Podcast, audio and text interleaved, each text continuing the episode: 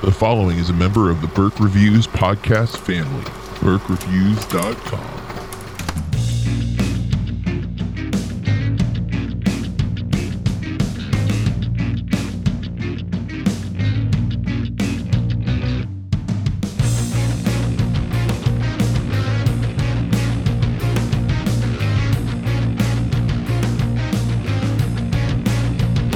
everybody, welcome to Burke Reviews Movie Club. I'm John Burke, and with me this week, as always, Corey Starr.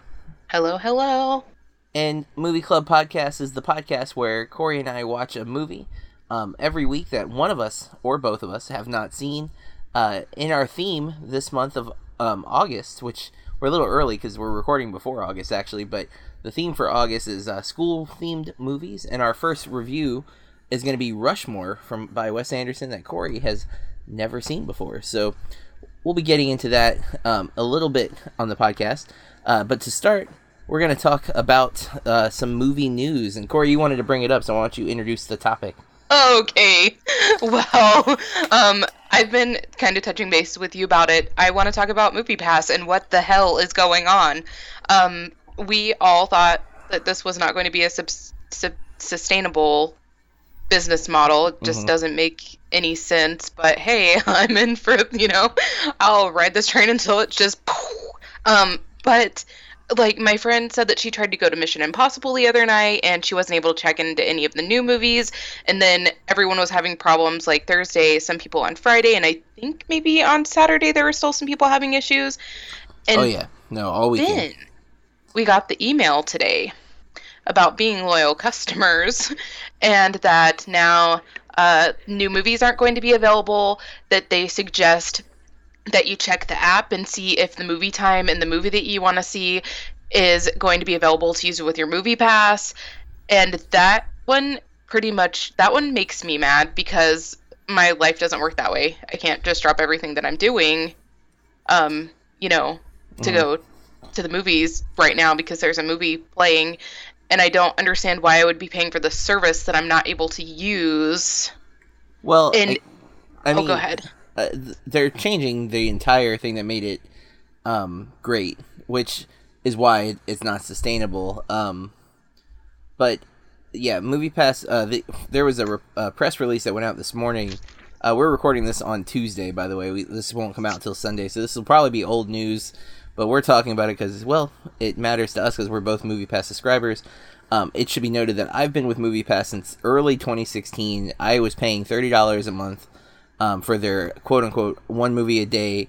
Um, at that time, it was uh, literally 24 hours had to go by. So if you saw a movie at like 10 o'clock on Friday night, you could not go to another movie till after 10 o'clock on Saturday. Um, that's how it started, and they changed it several different times um, before it got to the 9.99 pricing almost exactly a year ago. Um, I've been with them the entire time from the year, and uh, the press release this morning said they were going to increase the price from 10 to 15 and then also add those limitations. Now, the thank you loyalty email, I don't see anything about the price increase. Nope. But th- what I read in the press release said they're going to raise the price to $15 within the next 30 days.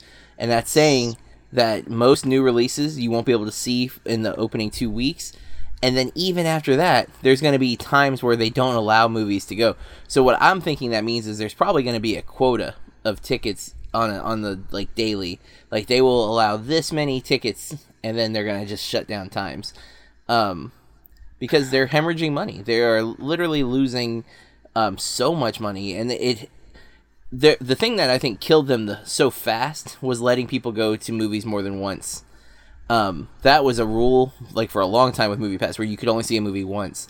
When they started the 9.99 and then they changed that to where you could see any movie um, people were seeing 30 movies a month meaning movie pass was you know spending somewhere depending on where they were $300 to you know i don't know $600 because some places like new york and california movie prices are like 20 bucks a ticket you know Shit, like, it cost twenty dollars when I saw Avengers, which was a terrible movie in Atlanta, and I can't even remember if it was 3D. It was like twenty-one bucks. what Yeah, what are you saying it's a terrible movie yeah, I didn't like that movie. We talked about it. I Uh, okay, folks. Sorry. well, anyways, I'm saying that that was a lot of money. I it, I think it mu- might it must have been 3D because I couldn't use my movie pass. Yeah, it's it's some other format, but um, Sorry. that's it's got me worried because uh, to do the Burke reviews, I do see a lot of movies in the theater. Um, I there isn't a package available close to me that is comparable. Um, Sinemia, uh, as spelled S I N E M I A, is the um, only one that works at any theater. Basically, um, it's uh, not you get to see at most three movies a month, um, depending on which package you buy. You still save money. Like the, the- like it's um 15 bucks. Right now they have a summer deal going on so i don't know how long this price point will stay but it's 15 bucks for three movies a month. One of those movies can be imax or well basically any format like 4DX or any of the other options that are out there. Um, the other two can be 2d or 3d but they can't be imax or anything like that. Um, and you can do uh, in-app reservations so you can like buy your tickets in advance um, you still have to check in, and that seems to be a big issue. The app seems very glitchy with GPS. Um, like it, it, I'm looking at the map, and it's showing me at home, but uh, it's saying that my close theater is like way farther away from me than it is. So I don't know because you have to check in when you're at the theater to like prove that you went and not somebody else or whatever. And um, I don't know if I'm going to be able to check in because it doesn't look like it's saying my theater is where it is. Uh, so that that has me holding back on that. Um, I really want to do AMC Stubs or the sorry, not Stubs. That's their regular program. Their A List, um, which is twenty bucks a month, three movies a week, any um, any format that the theater offers. Uh, plus, you get their Stub um, Premiere uh, package, which lets you get. I think it gets you discounts on certain like concessions, but it also lets you skip the line for concessions. Um, and, and, it, and it's all app. Um, well, you skip the line, but like with other Premiere members. So if a lot of people are doing this, you're not really gonna be skipping that much of a line anymore, I guess. But um, But maybe like half. maybe half. And then uh, you get it's all in app, so you can do like reservations and whatnot. Um, you can use all three movies in the same day, uh, which you can't do with Sinemia. It's one movie a day with Sinemia. Um, the A list you can use all three in one day. So my thought is because I don't have an AMC close, like it's a forty minute drive for me uh, in two directions. Um, so I was thinking if I do that, I can go like one day a week and just see three movies. Like I could go Saturdays and watch three movies in one day if there's three movies for me to that I want to watch or whatever, you know, to because I couldn't go three times a week, but I could go once a week, three movies, boom, knock them out. Um, but uh, that's still a big commitment, so I haven't decided what I'm going to do just yet. I still have Movie Pass until December because I paid for a year back in uh, December because they had a deal. It was ninety bucks for the year, so you save like twenty bucks. Um, so I'm I'm stuck with Movie Pass. So hopefully they limp to the finish line here, but Oh, uh, it's looking pretty bad, and it's not surprising. Like we said, uh, it you know we everyone with a sense of simple economics, you know, if you're selling something at a loss, you're going to lose money. Um, you have people to pay. Uh, that's why they couldn't even have people check in. They they owed their partners money, I think. Yeah. And I didn't even see that press release that they're like that they're raising the prices. And I like read that email, the loyalty thing to Bill, and he's like, "Oh, so it sounds like you're going to be paying for a monthly service to see like the same movies that you can see at the Dollar Theater." yeah, it, it's gonna. Well, like- if you're lucky enough to still have a dollar theater, but I um, have to. Oh, you're very lucky. Uh, yeah, it's it's a shame. Um, I really hope Regal and uh, or the Cobb theaters. I hope they step up and get their own like loyalty service thing. Um, Regal, Alamo please. Alamo Drafthouse has announced that they have um, something coming out. Uh, I don't know wh- what it's going to be. Um, and then uh, if you have a Cinemark, they have a really crappy one that it's one movie a month, and then you get like a discount on popcorn. Um, it's not too expensive, but it's still like, well, why? That's not. I want to go at least. I need at least four. To me, to me, I need at least to be able to see one movie a week. And that is, I feel like that's fair. And even if they raise it to like 20 bucks and I could only see like two movies a week or something or whatever, that's still saving me money. And it, you know, like, I don't know. I feel like a lot of the people that you know that would complain about something like that and not really understand are not necessarily always the kind of people that we would want to be in the theater, like unchaperoned children Yeah. where their parents buy all 27 of them movie passes for free babysitting. Yeah, Eh, it's it's a shame um because I I was happy with the thirty dollars. Um, you know, I had no problem when I was paying thirty dollars because I was seeing four movies, and so I was saving at minimum six bucks, and sometimes I would save more. Like there were months where I saw eight or nine movies, and I saved a lot of money that way. But you know, um, there was no worries that they were going bankrupt at that time. And now, pretty much when they switched to nine ninety nine, I was like, oh, that doesn't sound like it's gonna work. And they like like I don't really know how widespread this is, but they were selling the annual passes in Costco mm-hmm. for like 90 or 100 dollars Yeah. too. Yeah, and that's the thing. I don't know. I don't know. Um, I wasn't able to use it yesterday. I, my daughter and I went to a movie. The movie was showing up on the app, like it was showing at the theater. The time was there. We got there. It let us hit the button, let us hit check in, and then it looked like it worked. And then all of a sudden, we got an error message um, that Oh, it wasn't available, and to uh, try the e-ticketing services, which only like three theaters, all a 50 minute drive from where we were. Um, th- that use the e-ticketing feature on MoviePass. So, not an option. I think that it's real sketch and not very professional to have your customers going for five days now without any, you know what I mean? Without coming out and saying something. Yeah, it. I mean, they've had shady business practices pretty much since the CEO, the current CEO, took over. But yeah, it it's pretty shifty. Um, it's a shame because it was a great thing, and it was. I feel like it was revitalizing people going to the movies.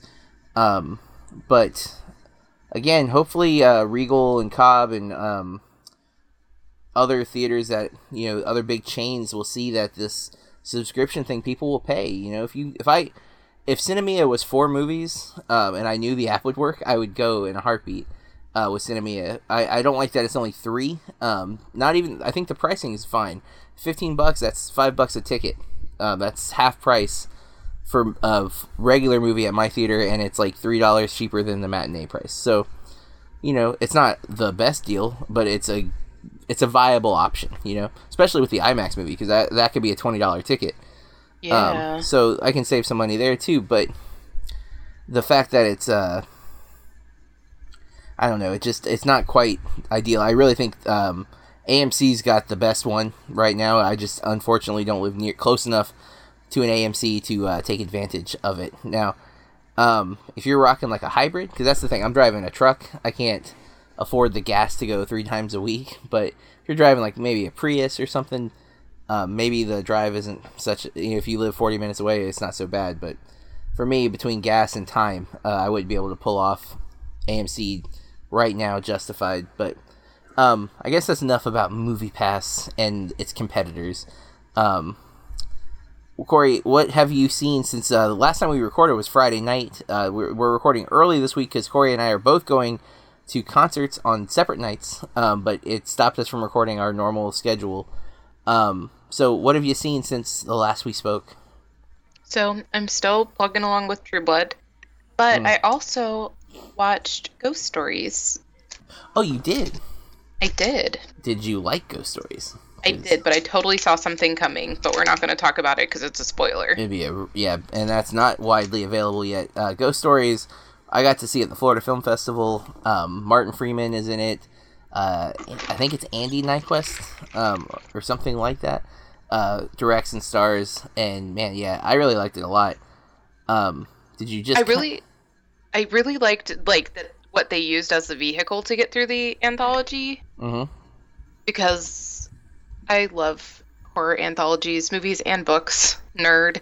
Um, so I did really like that. It's it. It's not spoilers that he's a he likes to debunk or his he's a professor and he likes to debunk um like people who say that they can get in touch with like anything to do with the spiritual or other worlds. Yeah, he's So a, like a cynic.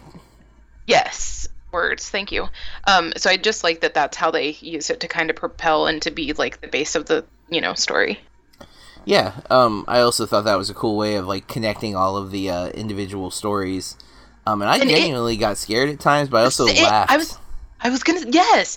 Um, they did a really good job balancing the humor and the horror, and legit, they did a good job with the atmosphere. I'm Mhm. such a nerd for that, and they did a yeah. There were a few times that it was genuinely like creepy, like Yeah, you know. we we saw it at a um. My daughter and I went. I think it was eleven thirty when it started, so we got out at like one. And in the like- morning, Yeah, yeah. Cause one was a o'clock in the morning. Yeah, yeah. It was a Florida Film Festival. It was a midnight screening, and um, walking to the car, I was like totally freaked out because it was uh, it had got me on edge. Um, but uh, I went and saw a movie that I totally thought I would hate, despite the uh, critics rallying behind it. It has a I think 88 Rotten Tomato score. Um, Teen Titans Go to the movies. Um, I am a huge DC Comics fan and uh, I used to love the Cartoon Network Teen Titans series. And then they did Teen Titans Go, and I was excited. I'm like, all right, Teen Titans are back. And then I saw what they did to the Teen Titans, and I hated Cartoon Network oh so much. Um, and when I found out there was a movie of this Teen Titans Go franchise, I was even more aggravated. So I was shocked to see the Rotten Tomato score, and turns out, yeah, it's pretty great. I had a, a really fun Oh, time. nice. Um, it it's a good parody film. It has a lot of references to movies and comic books. Um, it's definitely kind of mocking the the uh, overabundance of superhero films. That's um, literally part of the plot. There's a lot of little nods to um, insiders of like both comics, but also movie knowledge. Um, there's, I mean, just tons and tons of references, and um, there's also a lot of immature humor. There's a lot of fart jokes, and there's literally like a three minute gag about poop um, that goes. It's not visible, but it's like spoken. Uh, but I, I'll admit to, I think part of why I um, there was a kid like two rows in front of me who was just having a blast and had like the, a laugh that was just contagious. yeah. So I definitely think it um, it melted my uh, cur- curmudgeon attitude that I walked into the movie with. Um, but then I got to uh, see right now, and I don't usually tell you what my favorite movie of the year is so far, Corey, but I just can't talk about this movie enough. Um, Blindspotting, I got to see at South by Southwest, and I was immediately just in love with the movie. And it's playing um, at our uh, fairly local theater, and I took my daughter to see it yesterday morning, and that's the Movie Pass flop. Uh, I was unable to use our Movie Pass, but luckily that theater has 650 matinees, so yes. it was only like 13 bucks for the two of us to go. Um, and it, it was the second time I got to see it. It's uh, solid, sitting at my number one movie of the year. Um, and I just, I absolutely love it. It's Daveed Diggs and Rafael Casal um, wrote the film and star in it together. It's great. Um, I can see not everybody having the same att- uh, attachment to it that I do, but my daughter also clicked with it, and uh, currently she's saying it's between this and "Won't You Be My Neighbor" as her favorite movies of the year um, that she's seen so far, and she has seen some good indie films this year. She's seen Tully, Eighth Grade, um, Hereditary. I mean, my kid's up on the movie, uh, the indie movie circuit. Um, and then I'm I'm I'm not through with it. I'm only about halfway through. I'm watching Some Like It Hot from uh, 1959, the Billy Wilder film starring Marilyn Monroe, Jack Lemmon, and um, I'm gonna forget the other guy's name, uh, Tony Curtis. Um, it's one that's been on my watch list for a while, and I started it. Um, I thought I was gonna have enough time, but I was uh, given a chore to do in be- while watching the movie that delayed me from finishing it before the podcast. But I do plan on finishing it once we finish this. So that's all we've had time for because uh, again we're recording very early. So next week will be at least a week before we record again. So we will have some more. Well, I will. Not sure about Corey. Sometimes she doesn't watch anything. But I'm very busy, oh, I know I'm you are not too, busy. but- but I. Uh, no, no, it's fine. It's fine. Priorities. I put movies ahead of a lot of other stuff. Um, I should probably put some other stuff ahead of them sometimes, but it's hard. I really like movies. Um, we're going to get into our review of Rushmore. And if you've never listened to the podcast before, what we do is we kind of talk about the, the general information about the film. We give our initial opinions of it, and then um, we get into an extensive review with spoilers, but we will give you a warning before we do that. So we start spoiler free. Uh, Rushmore is from 1998. It is Wes Anderson's second film, um, right behind Bottle Rocket. Uh, stars Jason Schwartzman in his debut role, Bill Murray, Olivia Williams, Seymour Cassel, or Castle. I'm not really sure. Cassell probably. Brian Cox, who I, I just I always love Brian Cox. He has he's always in a different role for me, but I really like him as the uh, the lead. We get some other people show up. Um, Luke Wilson shows up, and so does his brother Andrew Wilson. Owen is not on in the cast, uh, but I believe he has a writing credit. Yeah. Um, so if you're familiar with Wes Anderson movies, um, Owen and him went to school together. They worked together uh, frequently, and this was uh, Bill Murray's first working with Anderson, but he will stay with Anderson for many, many, many of his movies. Um, I think pretty much all of them he shows up in, at least in some small way. And uh, as of now, I still consider Rushmore to be my favorite Wes Anderson film. Um, I've seen this several times. Corey, on the other hand, had never seen it. So let's hear from her. Corey, what were your thoughts of Rushmore? Um, I thought it was really funny, and I died a couple times laughing, but it also totally creeped me out a couple times, uh, thinking a la Moonrise Kingdom. so. Yeah, I mean, I don't think it goes as far as Moonrise Kingdom. Um, At least they're both the same age in Moonrise Kingdom. True, but I mean, Schwartzman's character is is predominantly making the moves, right? Like it's not. Oh. Um, I just realized he's two years older than me. So I mean, he was he was I- eighteen as an as an actor, even though he was younger in the movie. I know, what a baby. Um, it kind of reminded me of that teacher that got fired and had an affair and at least two children with her students. Which, uh, like you said, it's him making the moves, but that's all I could think about while I was watching this movie. Yeah, I mean, I get I get that, and they that's definitely a feeling Anderson wants you to. uh He wants that discomfort, and and I like it though because um there are times. Well, I guess we shouldn't say too much yet about like those scenes in particular, but yeah, there's definitely some awkward moments, which I mean, part of that fits into the high school dynamic, right? Like those awkward years when you're trying to figure out who you are, and he's um, his tale is even more compelling because he goes to this private school called Rushmore, hence the name, and why it's our movie this month because we are again August high school movies, so everything has to deal with high school in some capacity. Um, he loves the school, but it's a private school, and he is definitely um, he was given a scholarship. We learned very early on, and he's not from money, but most of his peers are, and he's constantly trying to live up to them. So you know there is that level where he's always trying to be something more, um, and I, I you know I kind of can relate to that. I mean I'm not in a rich society, but like the idea that you want to be, you know, not judged by what you don't have i guess to a degree. Like um he's he's with all these people who are you know rich and and well to do and he's constantly just trying to to live up to them. I don't know if you notice he like buys everything for everybody. Like anytime like here here's some money go get that go get everybody some root beer. I don't want one. But he you know he doesn't have money. So like he's he's doing things like that just to try to show him off. You know like hey yeah I- i'm like you. I'm just like you. Um but uh, he's got a passion and man, does he have a talent for for talking? You know what I mean? Like he is just Jason Schwartzman all the way. I mean, this is a character you, you kind of see him play in other movies as well, but it, it's so impressive how how much he shines through in this film, especially like alongside Bill Murray. Um, and who I am, if you're uh, if you've listened, I've definitely talked about Murray. I don't know if we've done a Bill Murray movie before though. Um, I think this might be the first one that we've reviewed, but Uh, did we do planes, trains, and automobiles? I know we've talked about it. I watched it in November. We might have watched it, um, but I think maybe it was a holiday movie. Maybe I'm wrong. yeah, I- I think you could be right. But is I don't remember Bill Murray in that. No, damn it. That's why Excuse I'm like, me. what are you talking Wrong about? movie. Chevy Sorry. Chase and John Candy, but Felt and I love that movie. Um, excuse my no, brain. Steve Martin. Ah, crap! Steve I Martin, screwed up. yeah, we need Said to get Chevy our lives Chase. together. Oh my god, I'm so sorry, everybody. We quit. oh Um, no, we're both fired. um, but uh, I, I love Bill Murray. Um, he is one of my favorites, and I particularly love his performance in this movie.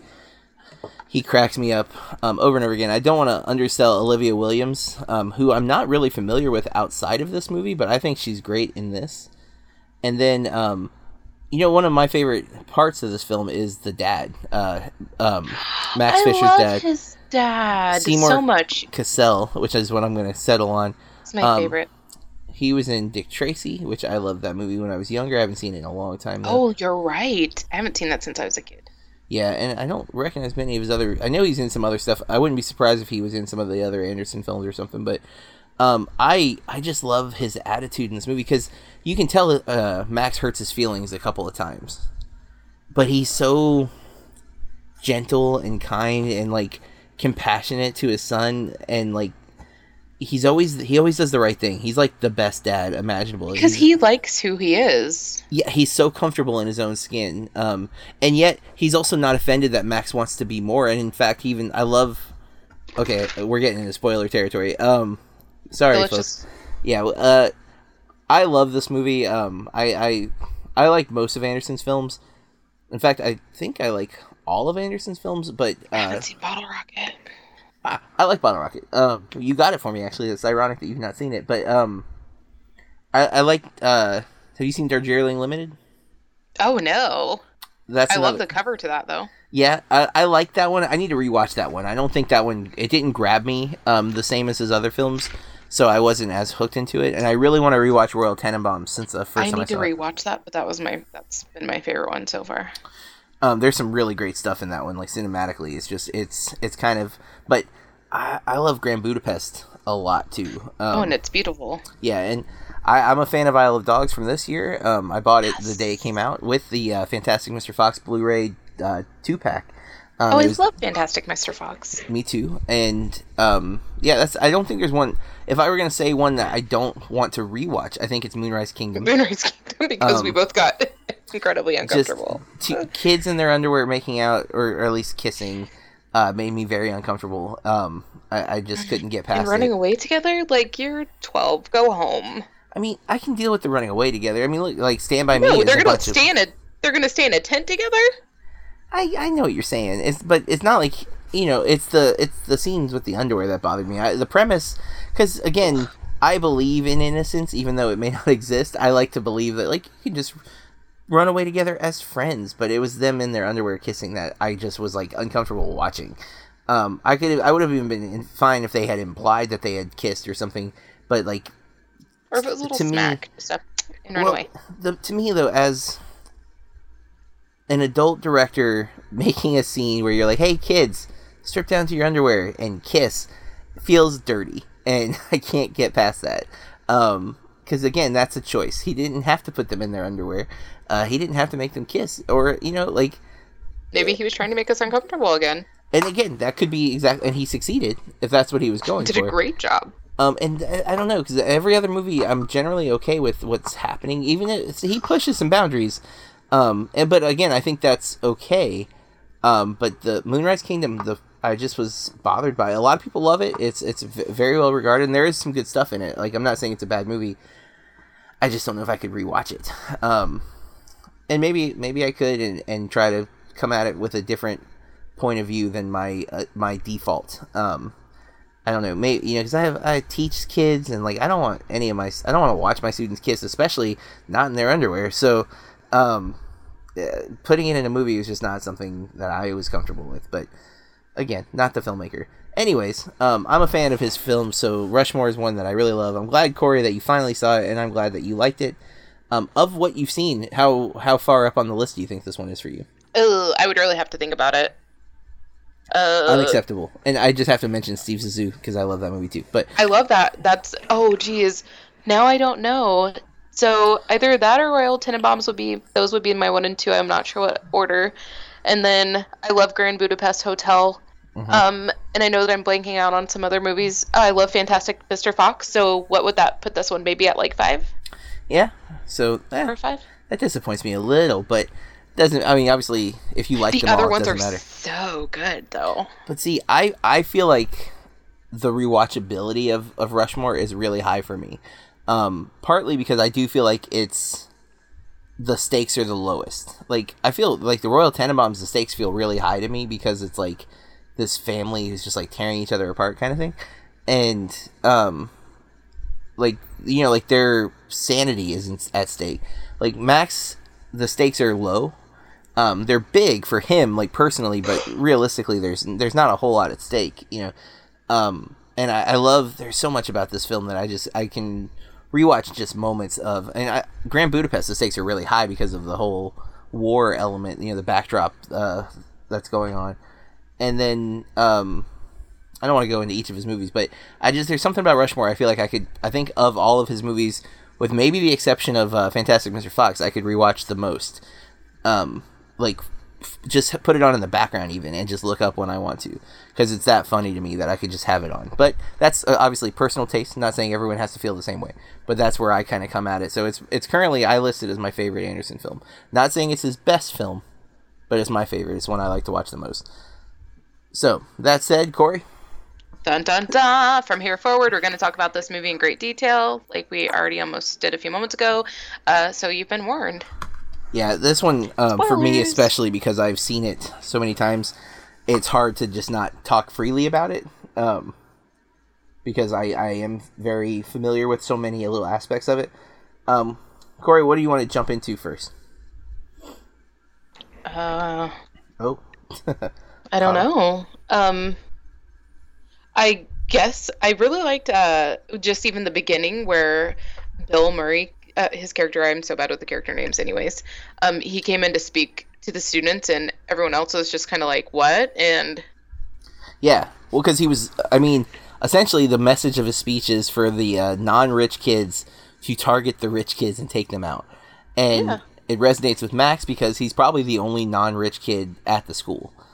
Um, and that's Blume, who is his name is uh Herman Blume, but he's mainly referred to as Mister Blume by Max. Um, is uh, he's like I get the vibe he's like a self-made millionaire. Um, he worked hard. That's and ten million dollars. Yeah, he's he's he's worth quite a bit. Um,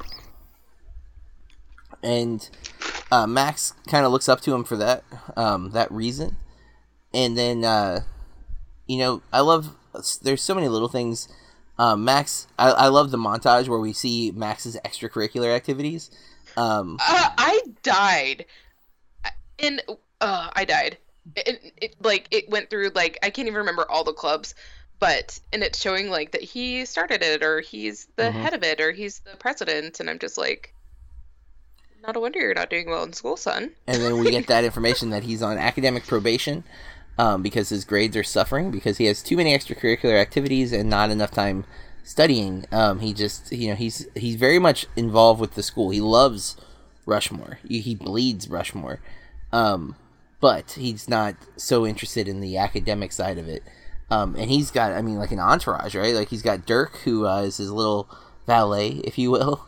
Um, and he finds the book, the uh, Jacques, the Jacques Cousteau quote, that then leads him to meeting um, Mrs. Cross, who is a first grade teacher at Rushmore, and he becomes the object of Max's obsession.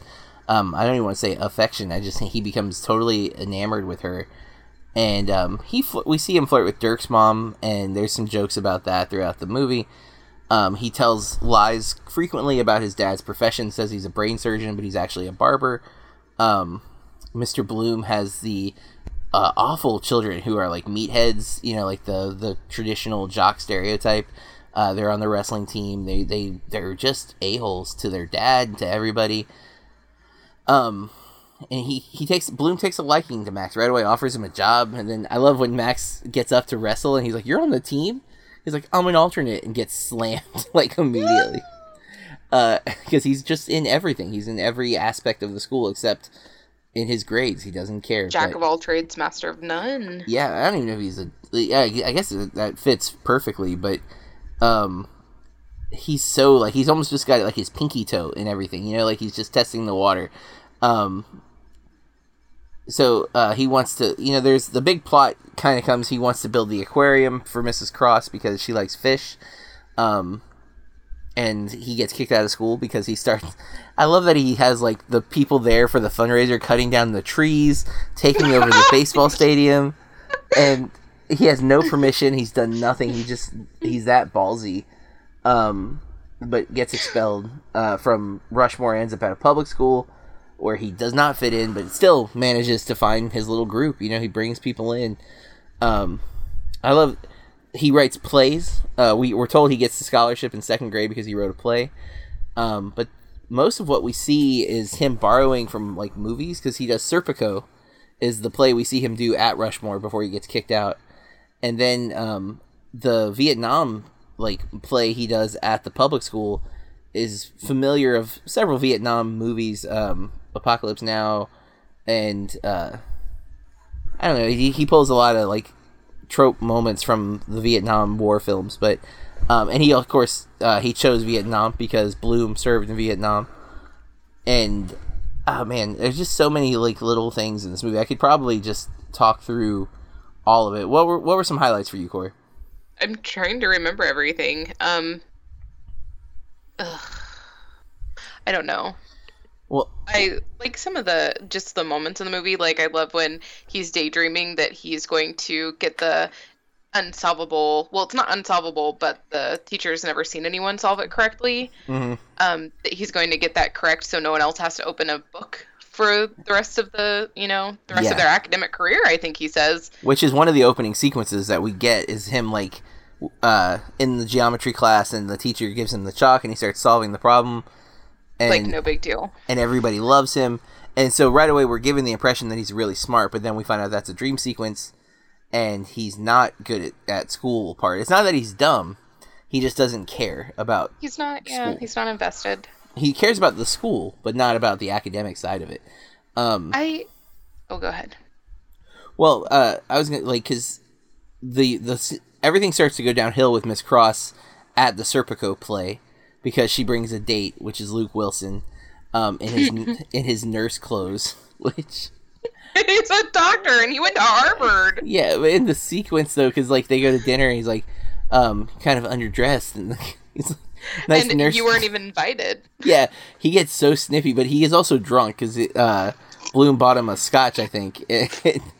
um, the, that the joke that the, the thing before I ever saw this movie in the trailer, they had the joke where he goes, "Nice nurse's outfit," and he goes, "They're OR scrubs," and then he goes, "Oh, are they?" Which is only a little bit funny, but Bill Murray laughing at it kills me every time, and that was in the It's like- trailer. The offense. Yeah, because oh, are they? And then Bill Murray cracking up, like it. It was in the trailer, and I never forgot that joke. Like I, I used to make that stupid joke outside, and I had never even seen the movie because of that trailer. And I finally saw the film several years ago now, but um, it's been one of my favorites since I saw it. And I, I, I am a big Jason Schwartzman fan. I don't necessarily love everything he's done, but he's my favorite villain in Scott Pilgrim versus the World. I mean, I love all the villains in Scott Pilgrim, but I, I particularly love um, G-Man or Gideon. Um, He has And- a very strange radio show on Sirius XMU. really, Yeah. what uh, what's strange about it? Uh, he plays like music that nobody's ever heard of. I can't even like think of things off the top of my head. It's like super, like Hipster. not music that I would expect to hear on that radio station. It's probably my favorite radio station. It's just very off. I don't know. Like What station is it? it's Sirius XMU, and I forget what it's called, what his show is. But um, XMU, huh? Yeah, it's yeah. I'll have to look into that. um so sometimes it's really interesting and he'll he talks about um you know different things or he'll talk about like movies and things like that but um you know his love for music runs deep so sometimes he'll have very like very good stuff that you know I I'm like totally into and then sometimes he will like play stuff and I'm like if you weren't Jason Schwartzman no one would let you play this on any radio station ever because no one's listening except that you're playing. You know what I mean? Like I wish he took the persona of G-Man. That would be so fun. Yes, that would be really funny. I do need to like take a moment. I'm only five three and three quarters, and I get heck from my husband all the time because what's three quarters of an inch? And I'm like, well, when you're five three, that's a lot. But I didn't know that Jason Schwartzman was so short. How short is he? In the movie, he's supposed to be five three. Oh, which is a little shorter than me. But I mean, he's supposed to be 15. But isn't that when most boys get their growth spurts? yeah. I mean, Uh, he he's short compared to most, and he's 18 there too. So yeah. Oh, that. Oh, yeah. In real In real real life. life, in real life. Sorry, not in Um, the movie. That's right. But still, and he. I had to go and look because, of course, Bill Murray. I think he is really tall. He is. Um, I think he's like- at least six foot or something. Um, but I had to go and look, and Jason Schwartzman is five six people. Ah, But for some reason, I just thought he was tall and lanky, like Adrien Brody or something. well, Tom Cruise is also that short. I believe Tom Cruise is five seven, and so is Robert Downey Jr. I can't handle all of this right now. I'll be back later. um, but um, so after the the Luke Wilson thing, we see Blume starts to take uh, an interest in Mrs. Cross himself, which I okay. There's several Bill Murray scenes that I love. The the birthday party for his twins. Um, when he's sitting at the table smoking a cigarette, throwing golf balls into the pool for no apparent reason. he has a bucket of golf balls and he's just taking one at a time and tossing them in the pool.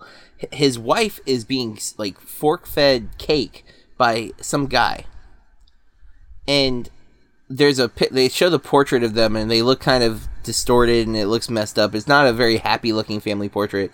Um, and it cuts back and we see like his wife kind of look at him like with disgust. So initially I thought they were divorced. Like the first couple times I saw this that they were divorced, but they were at a party because it's their kids. And then it obviously later on it becomes a plot point that he's cheating on his wife. But it's like, well, it looks like she was cheating on him, and he was just letting it happen, and now he's cheating on her, and she sues him because he's the rich one, which is pretty messed up. Um, well, I mean, I don't know. I didn't think that she was cheating on him, but that dude was putting. I fairly confident someone was feeding her cake. well, maybe she's just rich and that's their job. Mm, I don't wasn't really the know. look I got, but um, I love when he goes up on the the high dive with the cigarette still in his mouth, cannonballs, and then just sits in the water. Like I love that sequence. But um, after he starts dating Miss Cross, Dirk finds out, um, and he threatens to tell Max, and then Max finds out, and he finds out worse because Dirk is mad at Max, so he like exaggerates what happened, um, like really bad. Like he tells uh, Max that they had a hand job. There's a mention of a hand job again, uh, which gets tossed around quite a bit in this movie. Um, but Max is sitting in the back of Blume's car when Blume leaves Cross's house, and uh, Max says like, I can't remember what he said, but uh, you went skinny dipping. And you, uh, she gave you a hand job, and all Bill Murray says is, "We never went skinny dipping." it's so subtle, but All like while he was sleeping on the front porch, right? yeah, yeah, while he was sleeping on the front porch. And he just, all he says is, "We never went skinny dipping," implying that the other thing is true. Um, and that starts a series of uh, back and forth that get progressively more dangerous. Um, you know, he Max tells Blume's wife about the about the affair, and so she files for a divorce. Uh, we see um, Blume checking into a hotel. He's upstairs. He's eating some food, and then there's a bee, and then there's several bees um, that Max is let in. I love that sequence, and then I love this whole kind of montage because then Blume runs over Max's bike. I love it's also because he is like in the beekeeping club at school, so that's how he got the bees. Mm-hmm. Yeah, yeah, yeah. It says Rushmore uh, bee bee organization or whatever. I don't even remember what the heck they were called, but um, beekeepers club probably something simple like that. so. But, um, yeah, and uh, then you know he cuts he cuts Blume's brakes. It's like it goes so far. How are you? I mean, like, I get that he like trashed your ride, but you're you saw what was wrong. You're trying to kill this man. But see, and where it, this could keep going more and more cartoonish, but instead it goes realistic, but also still harsh because uh, he reports Max to the police, gets him arrested, um, and then uh, Max tries to get Cross fired, only to find out she's already quit. And that's where the the montage kind of drops. But there is the scene where um, Blume is at the, at the uh, I think they're at Max's mom's grave. They're at a, they're in a um, cemetery. God, I could not think of the word cemetery. Um, and he pulls the branch on the tree, and the tree falls. Like it was gonna, you know, t- it would have killed Blume. Basically, like Max escalated a little too far. Um, he's definitely kind of a sociopath, like to a degree. Like Oh, he's a pathological liar. I mean, right? Like at the very least.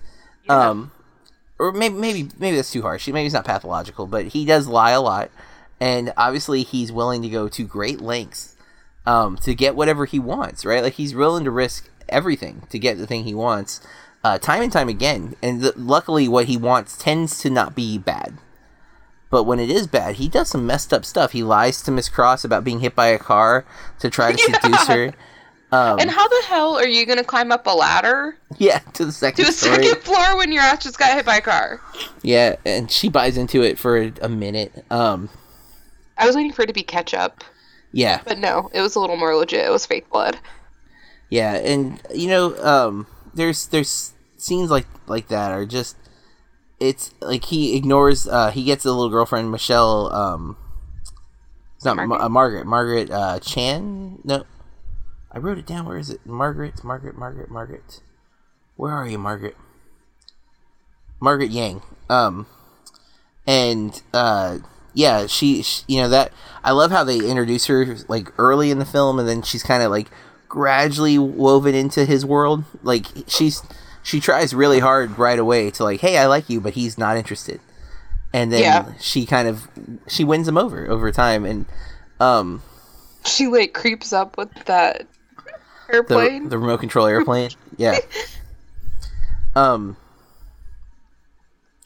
I I just I find so much of this film to just be fun and uh like the Brian Cox we mentioned earlier he's the um I guess it's a principal but I think there's a different term when you're ahead of a private Guggenheim? school. Yeah, Dr. Guggenheim is his name. Um he's in charge of Rushmore. He's uh, he acts as a principal, but I feel like there's a different title for that type of job at a private school, but Headmaster. maybe headmaster sounds right um and that the relationship he has with max is fun um because he's he's frustrated by max but he also he clearly i feel like he wants all of the kids to do well but max is constantly pushing his buttons you know there's almost like a dennis the menace mr wilson relationship between the two of them Yes, that's perfectly put. yeah because when he has the stroke at the end and like he comes max goes to see him and uh, like what do you want and the wife's like And he hasn't talked to ten days. 10 days It's like, He's like, "Is that Max Fischer?" yeah get him out of here. Like it's i love that um and, and in general i just find them to be a lot of fun their relationship um ah, man i really I, I took a lot of i took a lot of notes considering i've seen this movie so many times but i just you know i didn't want i was like what what should we talk about? Um i think i've covered all uh, my i think my favorite bill murray moment though i mentioned the the him at the pool the montage of them getting back at each other back and forth but um, when he goes to see uh, Dr. Guggenheim and Max is at the hospital, they're they're in the elevator together, and he's like pouring the scotch or whatever into the Coke can so he can walk around and drink it. Um, and then he's got like two cigarettes lit in his mouth at s- the same time, and uh, Max goes, "Are you okay?" And Bill Murray's response, and it's all in his performance that just sells it because he's just like, mm, "I'm a bit lonely these days," and then walks away. like it's it's how he sells it. It's so great because it's so deadpan. Because Well, just he's starting to look a little rough too. Oh, he's yeah. hiding like the liquor bottle or something under some towels that an orderly had in the, you know, in the on a yeah. Yeah, I I love that scene because it's it. He's so broken there. He's depressed because he's getting divorced. Miss Cross isn't with him anymore. Um, I mean, Max is like basically almost killed him at this point, and this is where Max convinces him to uh, go for Miss Cross. Like, don't give up. And Max kind of turns because the whole time Tries to set him up. Max sees that they should be together and starts kind of pushing them towards each other. It doesn't work initially, but the uh, at the end it all ends pretty happily, I would say. Um, even uh, Max's dad getting a date with the uh, the teacher at the public school. I just loved his dad so much. He was I- probably my favorite in the whole movie. When when he has um, Mr. Blume come and meet his dad is one of my favorite moments in this movie because it, it's one it's it's a vulnerability because Max has always lied about his dad, especially to Blume because he was trying to impress Blume. So like him having him come in and get a haircut from his dad, just it, it's it's like heart melting to me because that's Max trying to be a better person. Um, it's Max starting to own who he is and not try to be something he's not. And it's uh, I I really think this is a, a excellent excellent film. and his dad says that I'm a barber and I like being a barber because I'm good at it. And I Mm-hmm. And just it, really liked that. I, I even like that Max starts being a barber though. Like he quit school and is like cutting hair. I'm pretty sure that's against like child labor laws and all kinds of truancy Uh, things. But and whatever. his his dad's just like you know. Yeah. Again, But see, even even that, his dad doesn't yell at him. He doesn't raise his voice. He doesn't threaten him. He talks to him. You know. they live right by their house is right by the cemetery that his mom is buried in, right? I think so. That's the uh, impression that I got as well. And yeah, it's. I mean, it's you know, there's so many little character things in this movie that I just love, and obviously stylistically, it's got Anderson's kind of muted color palette. Um, a lot, a lot of uh, Anderson's style just kind of comes out of this film um, in a lot of ways. I think you'll see Schwartzman really. I mean, he's been kind of typecast as this character. Uh, not quite, not always playing like a, someone trying to be something they're not, but this kind of confident, arrogant, but shouldn't be um, smug attitude that he just pushes out there. I mean, he's in Darjeeling Limited. He's him, Adrien Brody, and Owen Wilson are brothers, in that they're rich brothers who have been. I think they've lost everything um, after their dad's passing, and so there's like this. There's a infighting, but there's you know they're all trying to be their own men. Um, they've all responded to it differently, and then uh, Schwartzman, even in uh, Fantastic Mr. Fox, he's George Clooney's son, um, and there's he has so many little mannerisms in that movie uh, that crack me up. Um, and obviously it's a claymation, but like the little things he says, I'm trying to think of. He has a catchphrase that he says um, when he's mad. I can't think what it is, but I, I it cracks me up. Um, I don't. He's not in Tenenbaums. He's not in. I don't think he's in Life Aquatic. And he's not in Grand. If he's in Grand Budapest, it's super small. Uh, Bill Murray has just the opening in Grand Budapest. Um, but yeah, I, this this movie just really hits me. Um, it might be because it's the first Wes Anderson movie I think I saw, aside from Fantastic Mr. Fox, and so maybe it just clicked with me for that, or maybe it goes back to the trailer with the OR scrub joke that I never forgot. Um, he even takes a jab at his, Luke Wilson's nose, which I thought was hilarious because uh, when they first meet, he had been punched in the nose backstage by the guy, the actor in his play, and Luke Wilson goes, "What happened to your nose?" He's like, "I got punched in the face. What's wrong with yours?" it's just like, Dang. yeah, um, yeah. So I, I don't know. I, I'm a big fan of Wes Anderson's style and his comedy. Um, so I, I love Rushmore. Corey, it sounds like you liked it. Where would you put it in our rating system? Ah! Um, you go first. You love it, so it's, It's a must see. Yeah, for me, it's must see without any hesitation. I wouldn't say it's a. I don't know. Okay. This Well- is me every time.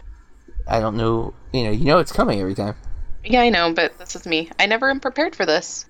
Um, I'll go with not quite golden pony boy. All right, so there you have it, folks. That's Rushmore.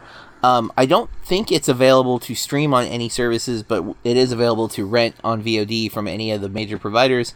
Or, of course, you can always buy it. It is on Criterion. I really want it on Criterion because I love the art for it, but I can't justify that. So, uh, for now, it will just be I have it on DVD and I have it on Vudu. But um, next week, continuing with high school movies, I picked a film that I've never seen but have always heard so so so so many people just rave about it. Um, and it stars Sean Penn. So if you're thinking high school movie with Sean Penn, what could it possibly be? And yes, that's right, the 1982 Fast Times at Ridgemont High, uh, directed by Amy Heckerling. Obviously, that's big. And what I for, I did not know, but Jennifer Jason Leigh is in this movie. Corey. Oh yeah, I haven't Uh, seen this in like forever. Okay, so you have seen it. I have never seen it, or at least I don't believe I've ever seen it. Um, it's possible that I saw when I was like a kid on regular TV or something, but I definitely have never sat and watched this in its entirety. Um, it is unfortunately, apparently, all the movies we picked this month are not going to be readily available. Um, I didn't realize it was written by Cameron Crowe, so that's worth noting. Um, Oh heck. but uh, we'll be watching this uh, for our next episode. If you would like to tell us your thoughts on this movie, maybe like like how the heck have you never seen this classic comedy, um, or maybe that it doesn't hold up, which is what we're gonna find out next week. Uh, we'll be back next week, but you can email us your thoughts at contact at burkreviews.com. That's contact at burkreviews.com. You can follow us on social media. I am at Burke Reviews. Corey. At Crazy Cat Lady. No, I'm kidding. At Corey R Star, two R's on the end. Although Crazy Cat Lady's probably out there. But Um, I'm married. Oh, you mean the name? the name, yes, not not that you should have it, but um, you could always claim it for later. Um, new podcast, Crazy Cat Lady. oh God. Um, Okay. bef- and uh, you can read my reviews at burkreviews.com. Before we sign off, the cat joke just or the cat comment just got me thinking. We have a young cat, Ramona, um, named after Ramona Flowers from Scott Pilgrim, because my daughter also loves the movie, and she poops weird. Oh God. Yeah. She stands up in the litter box.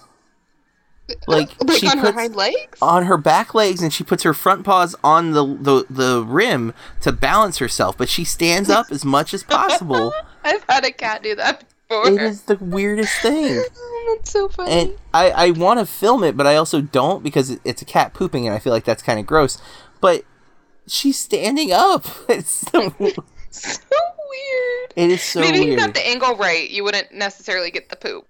Yeah i'd have to like lay on the ground i don't know if i want to do that um Word. So, but yeah, it, it is. Uh, it's so weird, and I, I do love my cats uh, and my dogs, but the, the, this cat is is crazy, and she poops way too frequently. Um, I don't know, but I thought you might appreciate that, Corey, because you are a fan do. of cats. Um, with that in mind, I think that's our episode, folks. We'll be back in a week uh, with our review of Fast Times at Ridgemont High. Uh, until next time, keep watching movies. This has been a Burke Reviews podcast. BurkeReviews.com.